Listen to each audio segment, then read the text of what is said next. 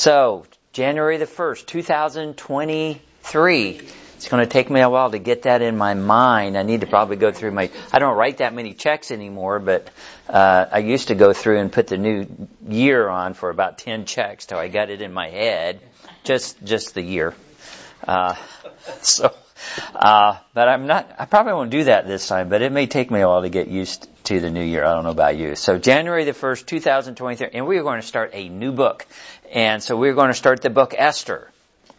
So if you have your Bible with you, which you should, and I've always used to wonder about that, the pastor would say, okay, if you have your Bible, turn over to this. And I'd think, why does he say that? Because, you know, yeah, this is a Baptist church. We believe our Bibles. We have it. I mean, what do you think this is? And yet I do the same thing. So, uh, Esther, uh, got to go back in the Old Testament this time. And so I thought I would pick on a book that, you know, we were in the book of, what was the last book we did? Jude. Jude, okay, you guys still remember.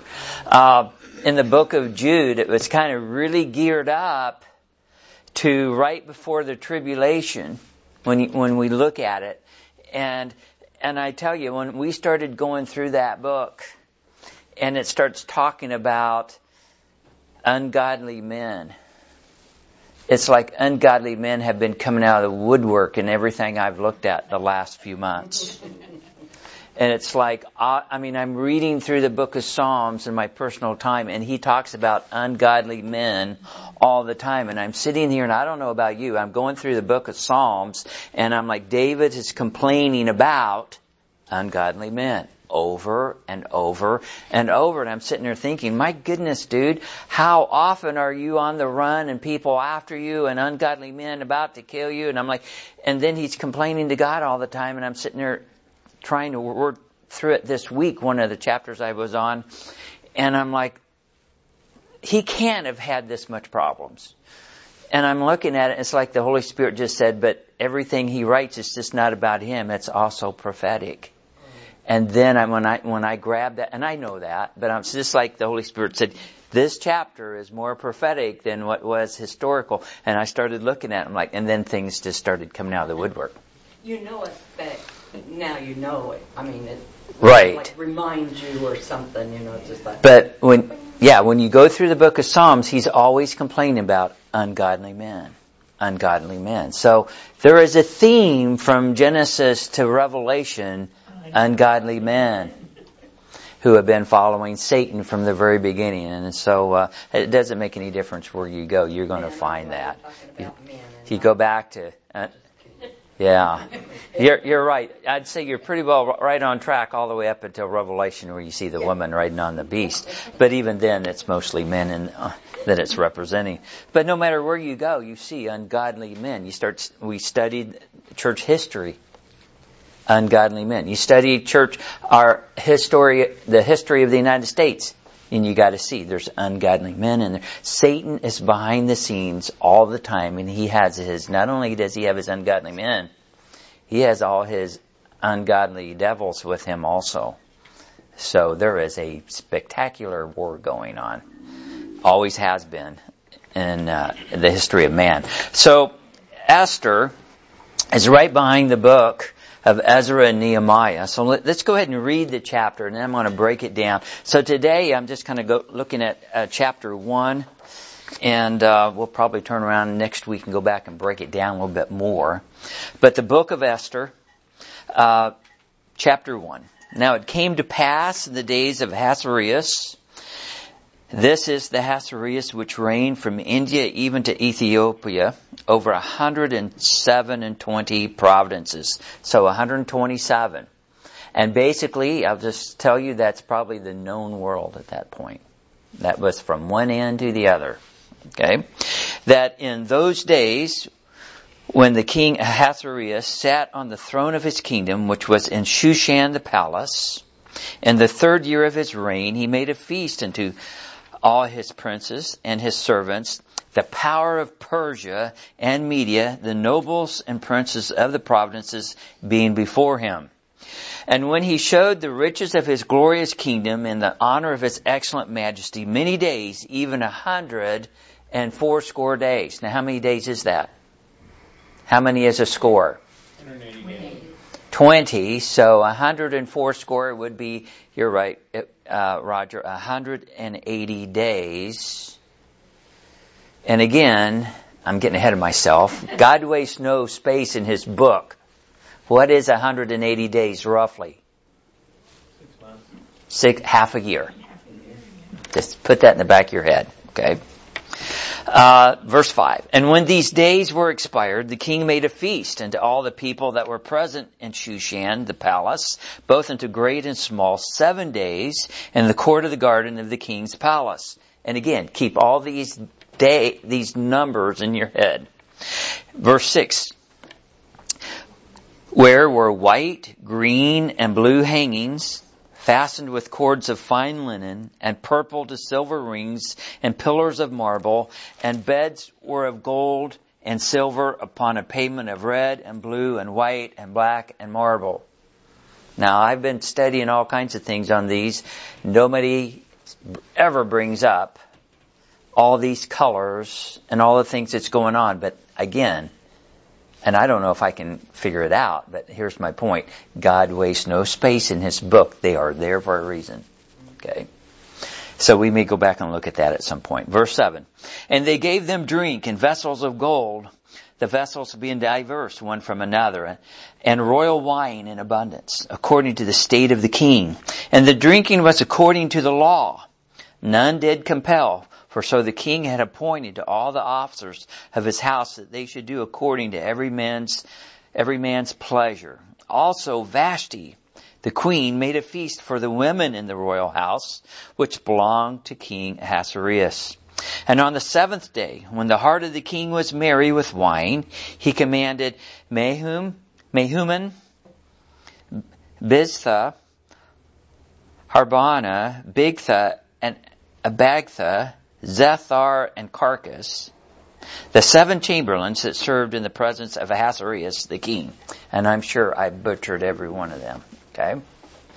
And then let's go to 11. It's to bring Vashti the queen before the king with the crown royal to show the people and the princess her beauty, for she was fair to look upon.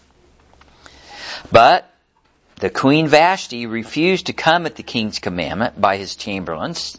Therefore was the king very wroth, and his anger buried or burned in him. Then the king said to the wise men, which knew the times, for so is the king's manner toward all that knew law and judgment, and the and the next unto him was, and here's another list of people, Carshena, Shethar, Admatha, Tarshish, Meres, Marsena, and Memucan, the seven princes of Persia and Media, uh, Media, which saw the king's face and which sat the king in, in the kingdom. What shall we do unto the queen Vashti according to law? Because she hath not performed the commandment of the king Ahasuerus by the chamberlains. And Memucan answered before the king and the princes, Vashti the queen hath not done wrong to the king only, but also to the princes and to all the people that are in all the provinces of the king Ahasuerus. For this deed of the queen shall come abroad unto all women, so that they shall despise, no, let me back that up. For this deed of the queen shall come abroad. I wonder if that's where we get the term broads, right there. Is that a biblical term? All the men said nothing. Okay. I'm just kidding with you. For this deed, kinda. For this deed of the queen shall come abroad unto all women, so that they shall despise their husbands in their eyes when it shall be reported. The king Ahasuerus commanded Vashti the queen to be brought in before him, but she came not. So this was a big deal. Verse 18. Likewise shall the ladies of Persian Media Say this day unto all the king's princes, which have heard of the deed of the queen, and thus shall there arise too much contempt and wrath. If it please the king, let there go a royal commandment from him, and let it be written among the laws of the Persians and the Medes, that it be not altered, that Vashti come no more before King Ahasuerus, and let the king give her royal estate unto another that is better than she. And when the king's decree which he shall make shall be published throughout all his empire, for it is great, All the wives shall give to their husbands honor, both to great and small. And the saying pleased the king and the princes, and the king did according to the word of Memucan.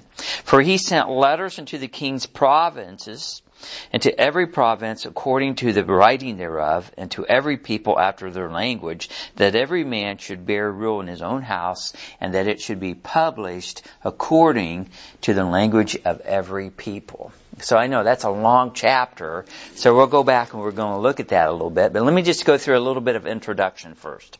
On your handout, I have most of this. I'm just going to basically read it. Esther, the book of Esther records what takes place with the Jews in Babylon and Persia while a group of them had already went back to Israel in the books of Ezra and Nehemiah.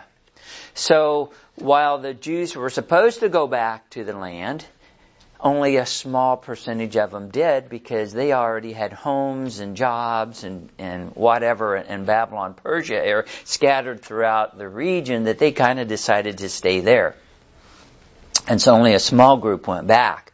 But Esther takes place around 485 to 465 BC. Now take that tongue in cheek because that just depends on who you talk to about it. Again, dates in, in, in the Old Testament are really hard to discern. About the only main one that we can pretty well bank on is, is the temple that Solomon built when, when it was established. Does anybody know what time that was established? 1000 BC. So that temple pretty well sets everything in the Old Testament to run off of if you can determine when the the particular book or place you're talking about is in accordance to Solomon's temple. It kind of gives you an idea. But uh, so Esther takes place around we think 485, 465 BC, and also between Ezra, Ezra chapter six and seven, and before Nehemiah two six. So we'll, we'll, get into that later on in our study. Uh, so there'll be more to come on that. But Esther is included in the Old Testament books called the writings or the Ketubim. Now that's just the name that the Hebrews uh, put for the the writings outside of the law. And so Jesus didn't break it down into the Ketubim. He just calls them the Psalms in Luke 24:44. So turn over in your Bible to Luke 24 and we'll just see what Jesus calls these. You know, a lot of times people will say, well, that book was a fictitious book or whatever, and then you go back, well, wait a minute, Jesus quotes from it. What do you want to do with that? And so, um, Luke 24, 44, the last chapter in, in Luke, Jesus says, and he said unto them, These are the words which I spake unto you while I was yet with you, that all things must be fulfilled which were written in the law of Moses. So he's kind of breaking down the Old Testament. So he, he says, written in the law of Moses, and in the prophets, and in the Psalms concerning me. So the right, there were writings outside of those, and, and Jesus here calls them the Psalms. So Psalms would definitely be in those. So we, we, we know that the book of Ruth is in the Old Testament, uh, because of, of what we see through the rest of the Bible. And then on our handout it says only two books in the Bible are named after women. Now this is this, we've already studied the first book. We studied that, uh, my goodness, how long ago has that been? Did we study that last year? Have I only been teaching in here for a year? Seems like a long time the book of we, we went through the book of Ruth in here probably before you guys were here, uh, and that was an awesome book. I really like that. In the book of Ruth, a Gentile woman, which is a picture of the I think you have a, hand, a blank in your handout. Ruth is a picture of what? Church. The church. So church goes in your blank. She marries Boaz, who's a Jew, who's a picture of Christ, and she ends up in the genealogy of Christ. In the book of Esther, it's reversed. Esther, a Jew, picture of the nation of Israel, marries Ahasuerus, the king, picture of God the Father, and ends up saving the Jewish nation. So my blanks are not that hard to figure out. They're pretty easy actually. And so, just like we saw uh, a picture taking place in the book of Ruth, we're going to see a picture taking place in the book of Esther. Okay? In fact, several pictures, but we'll just have to look through those. One strange thing in the book of Esther is that the name of God is not mentioned at all. Okay? Which makes it the only book in our Bible that does so.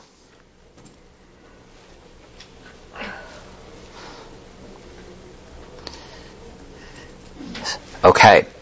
So, I put a little tid, a little bit of information here.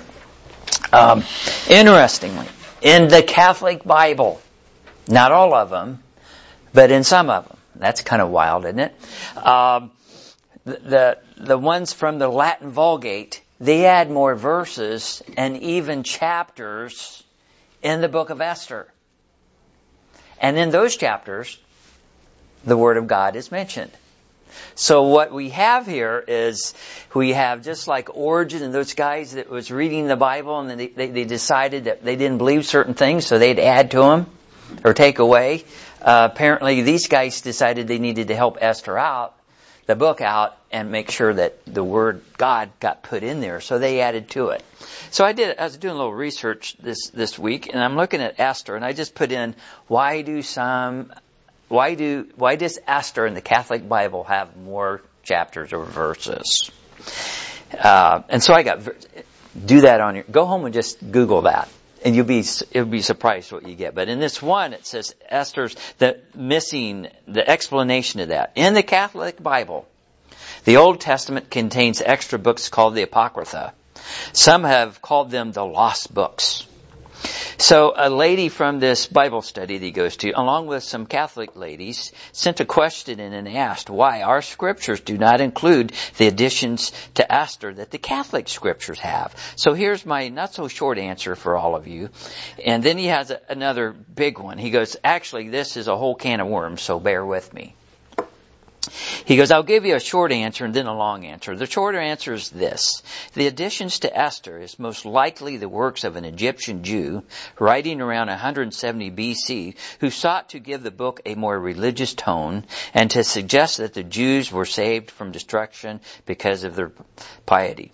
The additions completely changed the tone of the book however, from what was originally intended from the Hebrew manuscripts, and the additions were never in the Hebrew scriptures.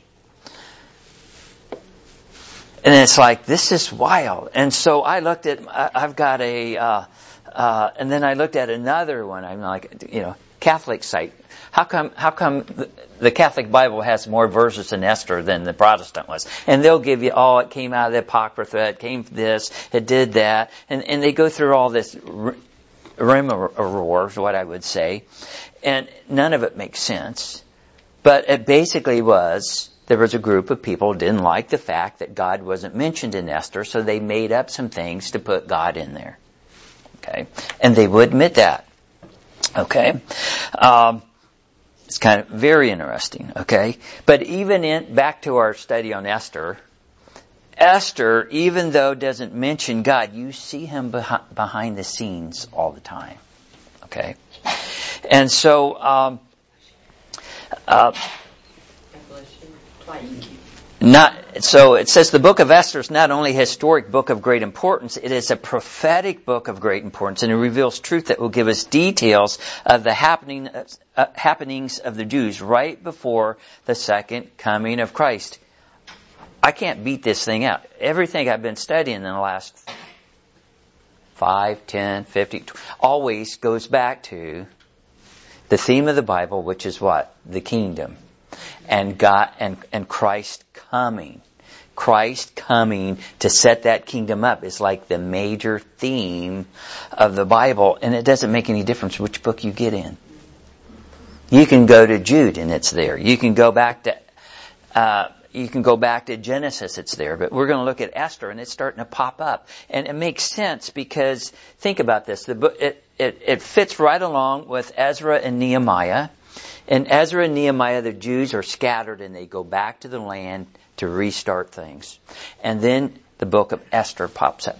Now, in history, we know that the nation of Israel, the Jews had to go back to get the nation of Israel founded again before the second coming takes place.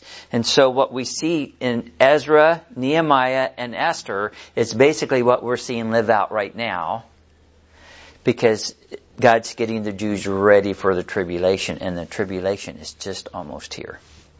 And so we're going to see that over and over in this book. Um, and so Esther, Ezra, Nehemiah link together because they're the same time period. So now we're down to chapter one, and the heading for uh, chapter one is the Queen's dethronement is published. So not only does she get kicked out, it's published throughout the whole nation. Okay. Now I had to change my my uh, heading. Should I tell them what I normally had on here?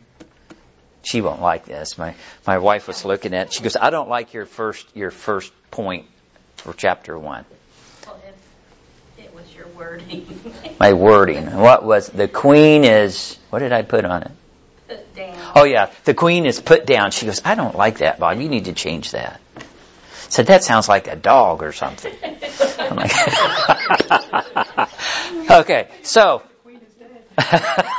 no, no. Uh, there was a certain reason why I was putting certain things on there. But, but if you notice now, the queen's dethronement is published. Okay, I'm, I'm looking for a P word here, okay? So her, her dethronement is published. So chapter one, we got a few minutes left. Uh, let's go back to verse 1. And we're going to really see about this, the king. His name is Ahasuerus. And I'm probably even pronouncing that wrong, but it just depends on who you talk to of how you pronounce that. Okay, and we see that in verses 1 through 8. But what we see here is Ahasuerus is a title.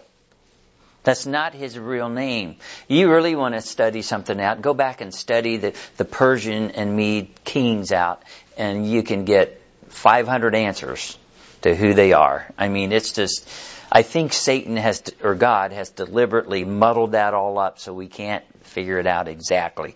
But this Ahasuerus we know is a title. And so, um, it's just a title like Pharaoh or Czar or something like that. Uh, this Ahasuerus is believed to be Xerxes. Now that's the last best guess that we got.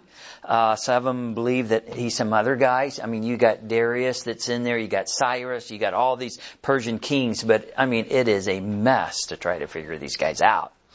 The Xerxes guy was the one that started a big campaign against the Greeks.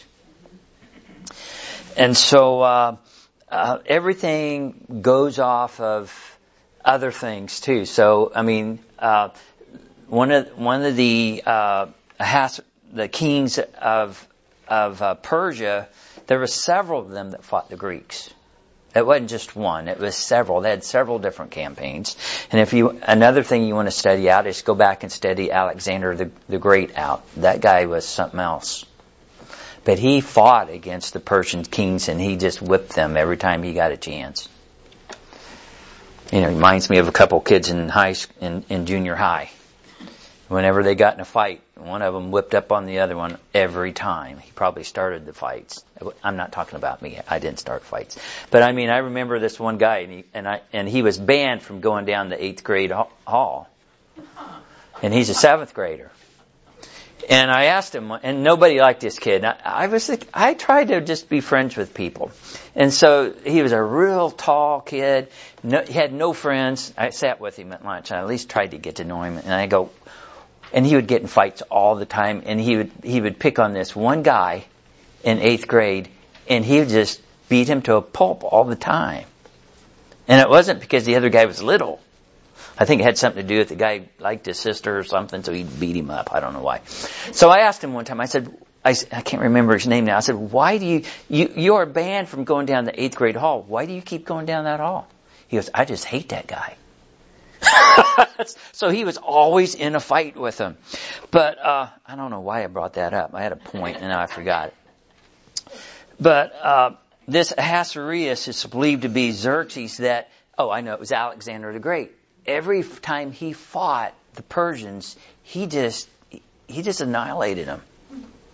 And not only that, he went and destroyed their kingdom after he went through his big campaign. So I mean, he ended up that's he was the one that God forced uh, that Daniel foreseen was going to he was the Greek guy that was going to take over Persia. That was Alexander the Great. So whether this guy's in the line or not, I don't know. I don't think he's the exact one, but he's believed to be Xerxes. Now, uh, for what that's worth. Number, I got two number ones here, don't I? Okay, well let's go to the second number one. The time. Because in verse 2 it says that in those days, oh, now we gotta stop because what does that tell us, class? What are those days a reference to? The tribulation. Now, you saw at the, last week, I believe it was last week that Pastor Brian was talking about uh, Jesus being born and Mary and Joseph going to Bethlehem, and it starts off in those days, and he made a point of that. So we need to we need to keep notice of these phrases in the Bible in those days. So every time we see that, automatically we know we're talking about a book that's getting right towards the tribulation or it is talking about the tribulation. Okay? So we see that those days, reference to the tribulation, and then it says, verse 3, in the third year. What do we know about the tribulation, guys? What happens in the third year in the tribulation? The Antichrist, and but not specifically just three, Let's keep moving. And then it says, starting in, uh, uh, let me see here, verse 4. When he showed the riches of his glorious kingdom and the honor of his excellent majesty many days, even a hundred and fourscore days. And Roger was right. He said that's half a year. In fact, on a Jewish calendar, it's exactly half a year. So now we have three years, now we have a half year, and we know that we're dealing with the tribulation. Does that give us a time frame? Yeah. So now it's like, oh, we're seeing some prophecy popping out here out of the book of Esther. Nobody sees this. Well, I, I shouldn't say they did it. Most people don't see. Uh, most most Christians and most people teaching, they do not grab that. They don't. Re- go through half the tribulation. so they don't, they can't understand it because they don't rightly divide. I mean, we had arguments at our other church. About yeah. Well, not only that, they don't even see the time frame in Esther. It's just numbers. Right. It's this, this happened years ago and God's trying to point us uh, to a picture and so He's trying to show us something. So the time frame here of, of Esther is in those days, tribulation, in the third year, and then actually halfway through the third year. How specific can we get? Okay. So that's number, the second number one. So let's go to, to two on the second page. And, we're, and it talks about Vashti in verses 9 through 18. Now Vashti is the queen. And she disobeys the king. Now what do you guys think of that? I hate it when Paula won't do what I tell her.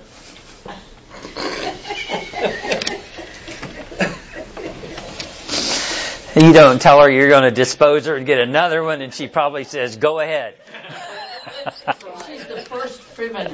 Okay, uh, so okay, so Vashti really rebels against the king, and you got to remember, you don't say no to kings even if you're the queen, and yet this lady had the audacity to say no. Okay? So she disobeys the king, and for us, it's like, okay, no big deal, you know. No, this was a very big deal. Now you've got everybody running around going, well, why did she, she probably had a good reason for not coming. Let me tell you this again. When you have a king that's a dictator on the throne, when he says something, you do it. You do it. Okay? And so there's all this baloney that says, well, they were all drunk and he just wanted to bring his trophy wife out and show her, show her off. I don't know if that's true or not true. But the bottom line was she disobeyed the king.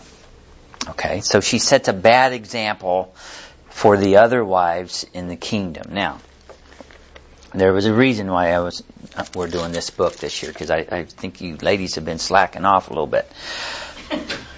You're digging a hole, Bob. Why not? Why not? Okay. okay. okay.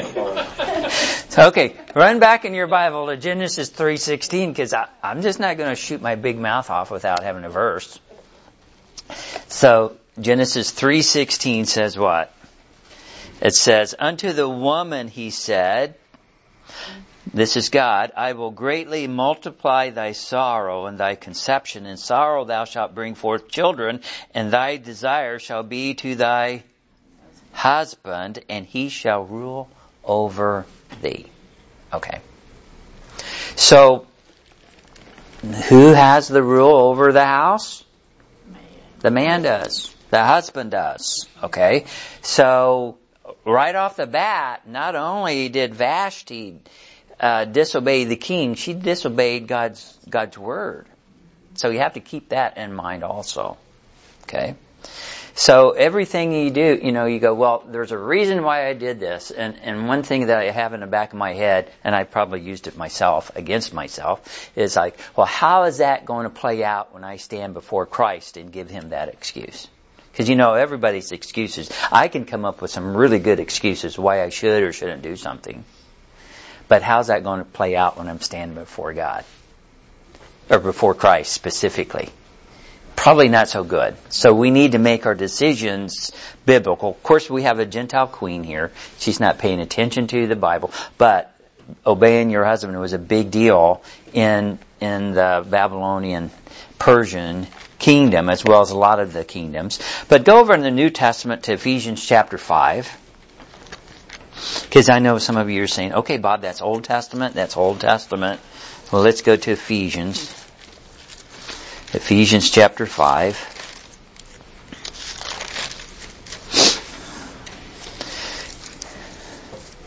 And let's go back to verse 22. Wives, submit yourselves unto your own husbands as unto the Lord, for the husband is the head of the wife, even as Christ is the head of the church, and he is the Savior of the body. Therefore, as the church is subject unto Christ, so let the wives be to their own husbands in everything. Okay, so there you go, right there. But the problem with the men is they don't want to keep reading, so I'm going to keep reading. Verse 25. Husbands, love your wives, even as Christ also loved the church and gave himself for it. So it balances out. It doesn't just, it's just not one-sided towards the men. No, we are to love the church, love our wives as Christ loved the church, and He died for the church. So we need to not only, we're not to lord over our wives, but but we are to uh, be the final authority between them and God, and we need to. The buck stops with the man. Let me put it this way. So when it came to the king and Vashti, she she deliberately did what was wrong. Okay, um, I don't care how that how you try to justify that. Um, either way, let's, let's just say that you know, half these commentators that I've read that go, well, well, the reason she didn't come, like I said, it was a bunch of drunken guys and she wasn't going to put herself down to do all that. Again, she disobeyed the king. Okay. Okay, down really, it's because God wanted her to, so that Esther could be become the queen. I mean, God So you're saying that God's behind the scenes God had a plan. and he just, he just, he just kind of got Vashti in a bad mood that day. Okay, but you're right. God uses it because of His. God knows what's going to happen, and, but He knew this was going to happen. And who knows? Maybe this lady's just like, it's, you know, maybe she is a trophy, little trophy wife, and she's like, I'm not going. I'm, you know, I got to get my hair done that day. I'm not coming to see the king. I don't know. The bottom line was she disobeyed the king. Okay, and God uses that to set up Esther. Okay, and so uh, that's nine through eighteen. And then we see the king's commandment in verse 19 through 22. And that the queen Vashti come no more before the king, and her estate be given to another that is better than she, and that a royal decree be sent to all the nations informing them of the king's commandment, and that the wives should give honor to their husbands. So the men saw this as a slam on all of them because of what was taking place. So that kind of kind of brings it back to what was the bottom line that went on between Vashti and the king. How's that affect the rest of the kingdom? And these guys are like, you know, we don't want to get our authority out of whack. We need we need to put a stop to this. So what we will also be studying in the book of Esther is how many of these decrees go out among the nations from the king. This is the first one that's going to go out. There's going to be some more decrees to go out. So again, we have to pay attention to the words. So I kind of left this week, you know, pretty pretty uh, uh, simple. Uh, so that's basically Esther as chapter one. It's real simple. As the queen is dethroned, and that dethronement is published throughout the land. Okay. And so, any questions? Not that I can answer them, but anything else in here? The only thing is, what, sometimes when I'm reading it, I think of all the days that the king had this feast and then had another feast. I mean, think of all the the goods that he had, all of his riches that were, I mean, to be able to serve people for 180 days and give them all that, I mean, he wasn't going to give them just, you know, a little piece of bread, but he, When I mean, it's just all the Yeah. riches Well, that he yeah. had. But when we study this out, the first, I don't know if he had the feast the first half of the year. It's like he had an open house of his kingdom Right, the first he six months. that and. And then, and then he had the main feast that lasted seven, and it lasts seven days. But it says in, in verse 3, in the third year of his reign, he made a feast un- unto all his princes. So then, and he showed them his riches and all those. And then on verse 5, and when those these days were expired, the king made a feast unto all the people that were present, that meaning all the people in the town. Right. So, I mean, think about that, all of that. How many riches he So it, it basically shows that this guy is the grandest king on the earth at that point. And so I mentioned that he's he's he's a type of God the Father. I'm looking through my types and trying to figure that out, and I'm like, no, wait a minute now. But he's not Jewish. So how does that fit? And then I'm thinking, okay, so is Jesus Christ Jewish? Yes. Is God the Father Jewish?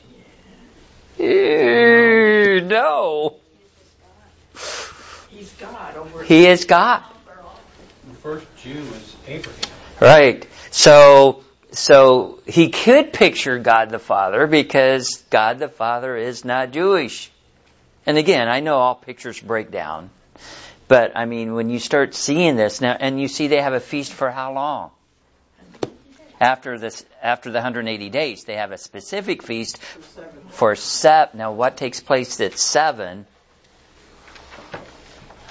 in the time period? Tribulation. The tribulation. Okay, so there might be not only that, what else is going to be going on during those tribulation period? Well, the marriage supper of the Lamb. Okay, so there's some connection with that somehow in this. And I think if we look at, we may look at that next week, the, the, all those colors and the thing, the silver and the gold and the things that are in that, we may go back and look at that and see if that ties anything with, with the, the, the marriage feast that we're going to be at. There's a ton of information in this book. So just when you think you have it figured out, you don't. I'm not even close to having it figured out, and I'll admit that. There are some things in the book of Esther that's going to give us more details of what's going to take place even right before the tribulation and even during the tribulation. And so again, it's kind of like the Gospels. And, when, and the Gospels all give an account of Christ's first, first coming, of his life, of his death, burial, and resurrection. They all give, there's four accounts of those, right? And there's a lot of people that say, well, the Bible's not right because those four accounts don't all match up perfectly. There are details left out of some that are added to others. You've got to read all four of them to get the complete picture. Same thing with the Old Testament books, the prophets and everybody else. You've got to get a little here and a little there, and it'll just give you glimpses of the picture, and you start putting them all together. It's like a, uh, what's that called where you put all the pictures together? A cassage? Collage. Collage? Okay. Okay. Collage. I know. It's, it's probably, this is how God works. This is how God does things. He takes the guy that can't speak and puts him up in front of everybody to teach the rest of them. That's how God does stuff. But no, I'm like, it's like, what's that? He gives him a good wife, though, that can. That that's right. That's that can translate. You know. Um, but I mean, it's uh, God is painting a picture throughout the whole Bible of what's going to take place, and we just got to dig out the facts and, and get them from every place that we can, work through them, and He gives us things in history too. You just got to run it through the book. And you'll see glimpses of this. You'll see the tribulation in Esther. You'll see it in Nehemiah. You'll see it in the book of Jude. You see it all over the place. You see it in the minor prophets big time. That's why nobody wants to read the minor prophets. They don't understand. The minor prophets tell you what's going to happen in the last times. Specifically. And that's why I think Satan has kind of got the church where they don't study the minor prophets. Nobody studies the minor prophets. We will. I mean, we'll do here a little bit, but the whole Bible's there for a reason. And again, I'll, I'll throw this out. God wastes no space in His book. If it's there, there's a reason for it. So you just have to dig it out. So let's let's stop there, and we'll uh, we'll come back next week and uh, dig into lesson uh, lesson two, uh, chapter two a little bit more, or chapter one a little bit more, and then we'll probably get into the next one.